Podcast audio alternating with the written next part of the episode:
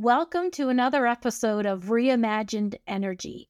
I'm your host, Maria McGowan, and today I have the pleasure of speaking with Fawn Zeuchner of ARC Clean Technology.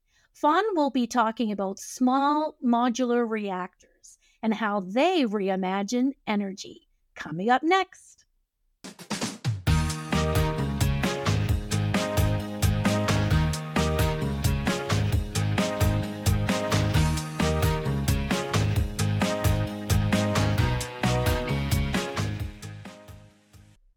Hi, Fawn.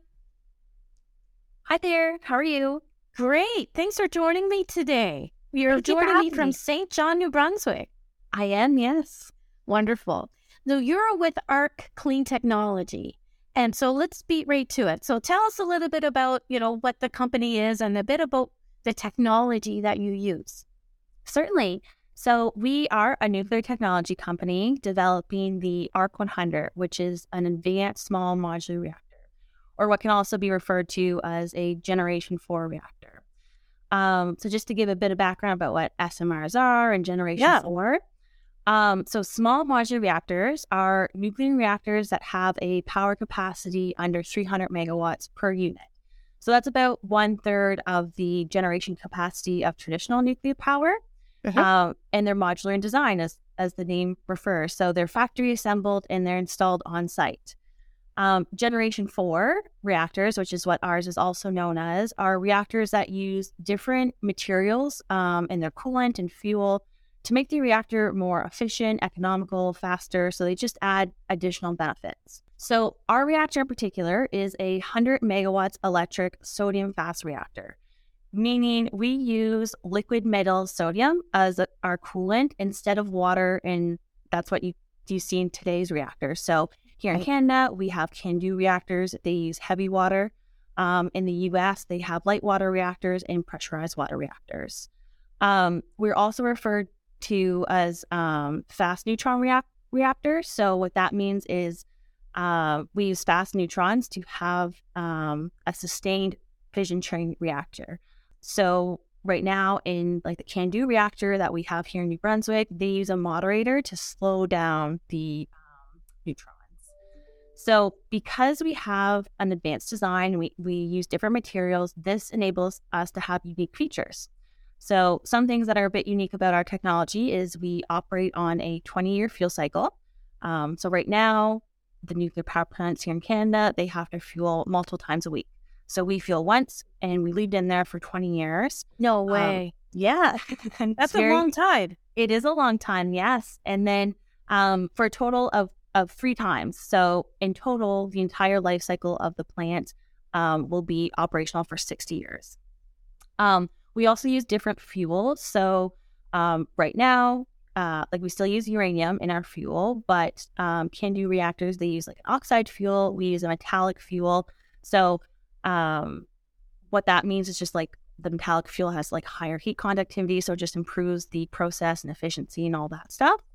Um, our reactor, because we use sodium as our coolant, um, sodium has a very high boiling point, which means the reactor can operate um, at atmospheric pressure, um, and it provides high process heat. So this is also very important um, as a unique feature because right now nuclear reactors are used traditionally just for um, baseload grid applications. But if you have high process heat, you can also support the industrial applications. A few other aspects of the reactor is um, just the ability to be more flexible in its power output. So, as I mentioned, reactors today, they just provide steady baseload power, which we need.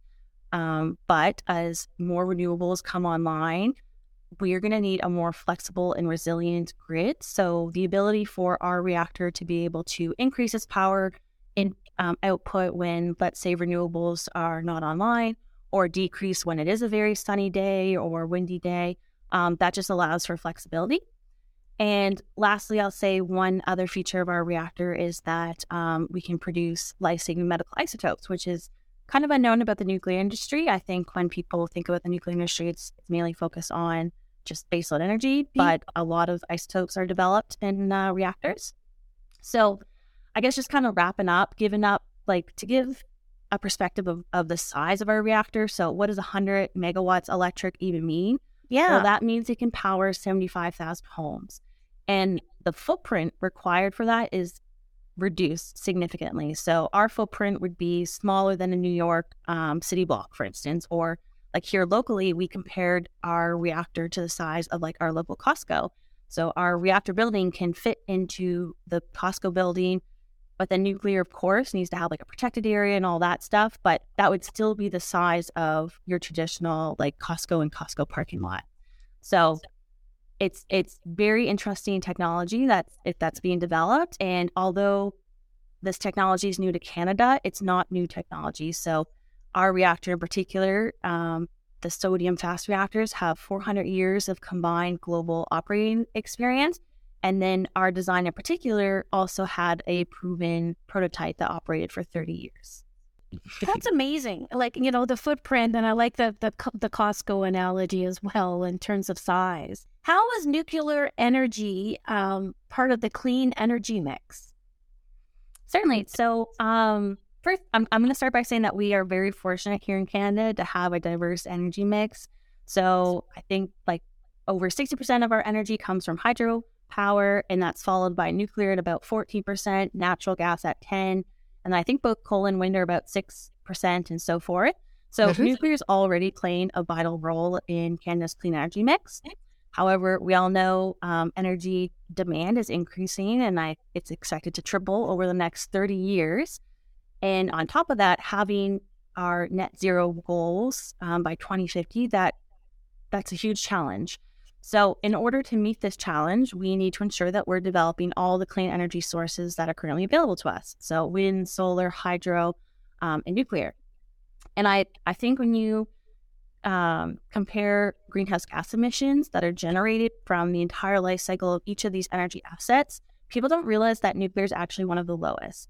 So it's lower than both hydro and solar. It's about uh, 12 grams of CO2 per kilowatt hour. Um, and that's comparative to wind. I guess just building on that, um, I want to make it clear that I think people are often thinking that the nuclear industry is trying to compete or replace developing more renewable energy. And that is simply not true. Um, it's not a choice between renewables or nuclear. It's rather the, the choice is between what energy form is going to be used as our base load. And currently, the options that we have for our baseload energy is coal, natural gas, hydro, and nuclear. And hydro is not an option everywhere. Um, of course, we want to get off coal and we want to limit natural gas. So that leaves us with nuclear. Sorry to interrupt here, but did you know that this podcast is a passion project of Sociable Media? And this is where I get to do a shameless plug for our services. Sociable Media is a digital marketing agency that works with clients in the renewable energy sector. We design websites, manage social media, run ad campaigns, write content, all that sort of digital marketing stuff. I just want to throw that in there. Now back to the podcast. Interesting because, yeah, you're right. It seems like it needs to be a bit of a, a mix instead of being dedicated to one you know there's there's room for other resources as well. Absolutely. And um like nuclear right now is, is playing a huge role in like um, continuing to decarbonize the electricity sector. Um, but there's also the industrial processes um, that people aren't aren't thinking about that need to be cleaned up. So like mining chemical production transportation steel cement production all that requires um, high temperature steam, and it's currently being met by fossil fuels.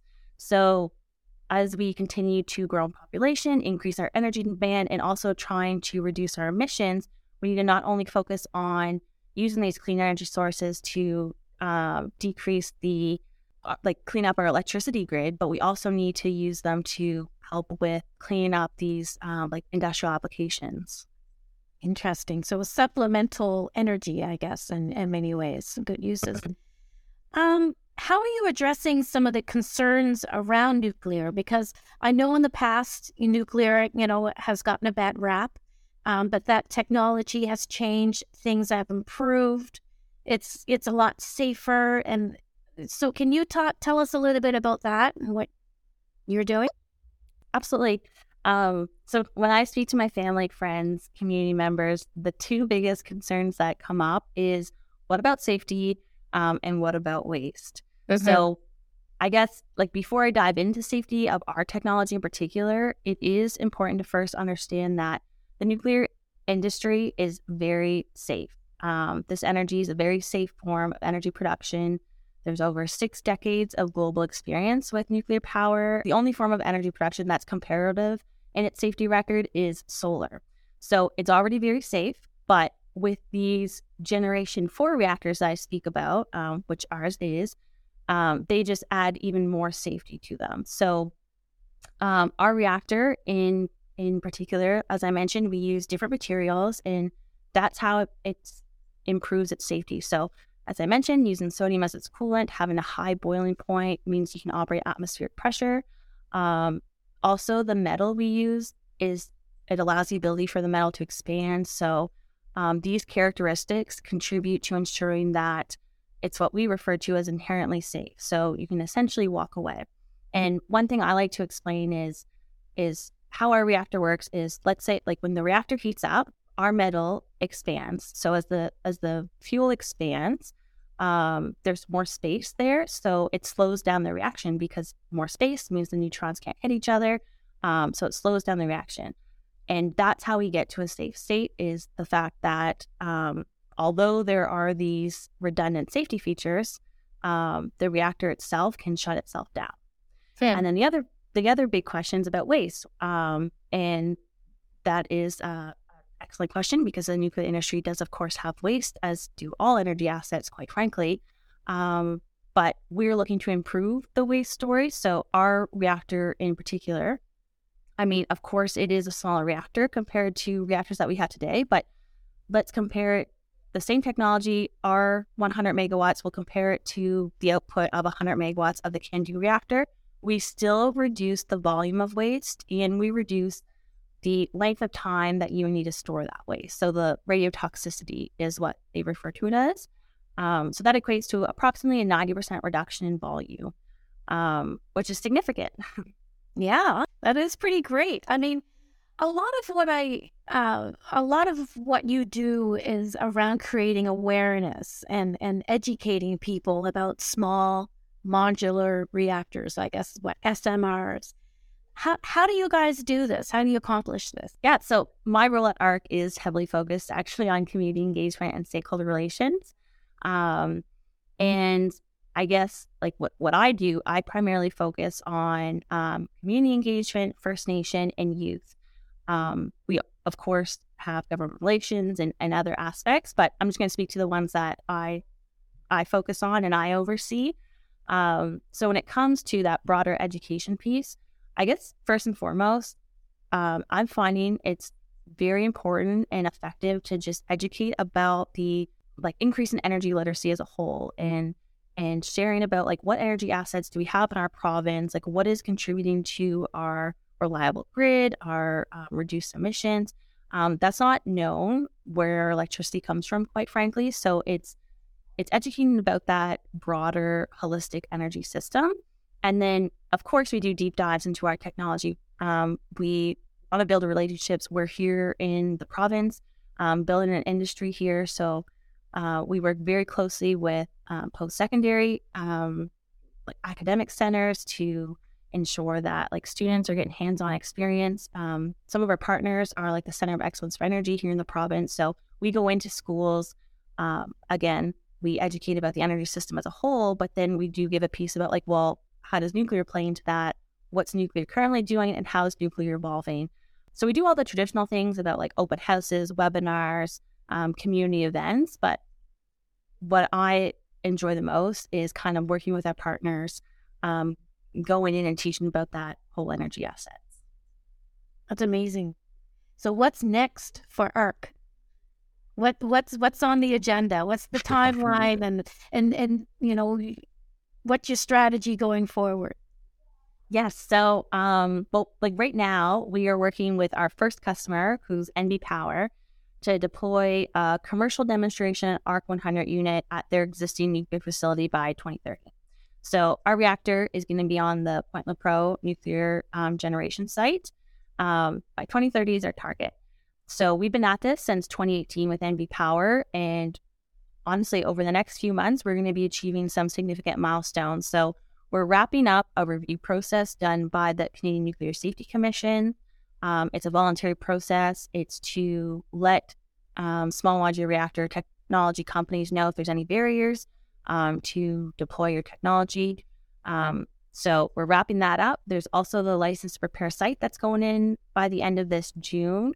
Um, so it's going to be a very busy and exciting couple of months. But then looking broader, so like across New Brunswick, we're looking at deploying um, following units after the Point Lepreau one. So we'll have potentially a couple more at the Point Lepreau site. Um, the Port of Belledune has announced recently that they are very interested in exploring our technology to um, expand the hydrogen production at their green energy hub.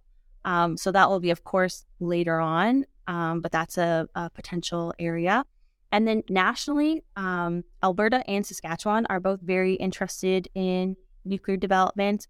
Um, I think actually last month, the New Brunswick government and Saskatchewan government signed a MOU to work collaboratively on deploying SMRs in Saskatchewan. So in those in those provinces, though, um, our sees ourselves supporting more on the industrial side. So, like I said, um, providing that clean, high grade heat to support with like um, the mining, oil sands, things like that. And then there's also just a significant market internationally because uh, globally, countries are interested in finding low emitting um, energy sources over the next decade to ease the transition to meet global deadlines of 2050. So we're heavily looking at uh, national or international applications as well. That's exciting. And you guys are setting a really great example going forward, you know, with your awareness and education and your processes and procedures. So uh, I wish you all the best going forward. And thanks so much for joining me today, Fawn. Thank you very much. It's been a pleasure. Um, and if there's any other questions that come out of this, I'm happy to answer them. And ask away. We we'd love to to hear your questions. Take care. Have a great day. Thank you. That was Fawn from ARC Clean Technology talking about small modular reactors. Send us your questions or leave a comment about today's episode. And thanks again, Fawn. By the way, do you need help with your digital marketing? Well, look no further than Sociable Media. We're the creators of this podcast. And as much as we love talking to people, we also love working with people to create their websites and take care of their social media, all that good stuff. And lastly, this episode was sponsored by Smart Energy, which is clean Canada's clean technology event, which is held every spring in Halifax. Thanks so much for listening and join me next time.